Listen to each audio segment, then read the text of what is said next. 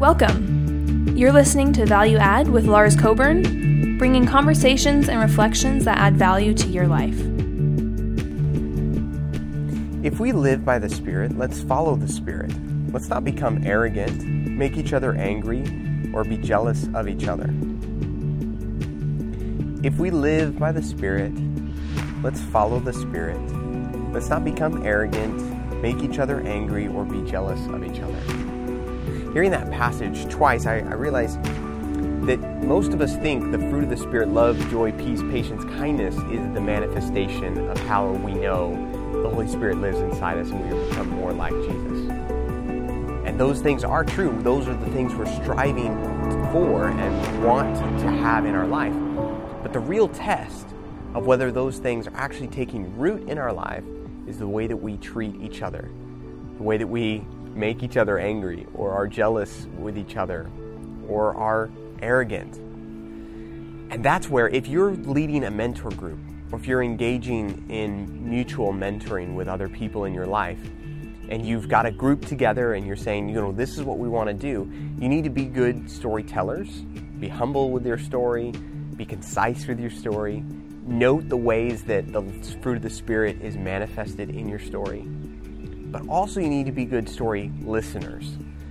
And so, the real key virtue for the people who are listening to the story being told is to be attentive with our ears, to ask good questions. What, why, how, ask why more than one time, to be a little bit skeptical about what people are saying about who they are, but also realize that their identity is rooted in who they are in Christ. You want to ask good questions as follow ups to dig deeper into the person's story as they've told it, to learn more together from them by asking questions that aren't about me but are about them and are helping me and others understand them more. As we listen, we engage with them by eye contact and leaning in with our bodies and with our hearts and with our minds.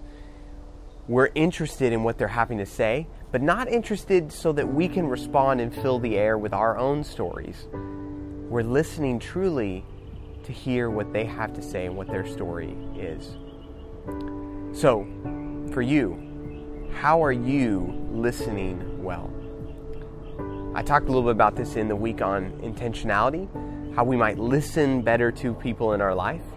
I think this is really, really crucial to the mentoring relationships that we're in. To be a mentor to somebody else, you truly have to listen well to their story. And likewise, you have to be in a mutual mentoring relationship. You can't just be a one sided talking piece a therapist is helpful for a season, but in a mutual mentoring relationship, you can't just be the one talking all the time. There has to be a shared story of future hope, a vision of heaven, if you will, a vision of the fruit of the Spirit in our life. So let's be people who follow the Spirit and walk in step with the Spirit, not making each other angry, not being arrogant, and not being jealous of each other's stories, but truly listening well. Thanks for tuning in to Value Add. For more great conversations and insights, visit valueaddconversations.com.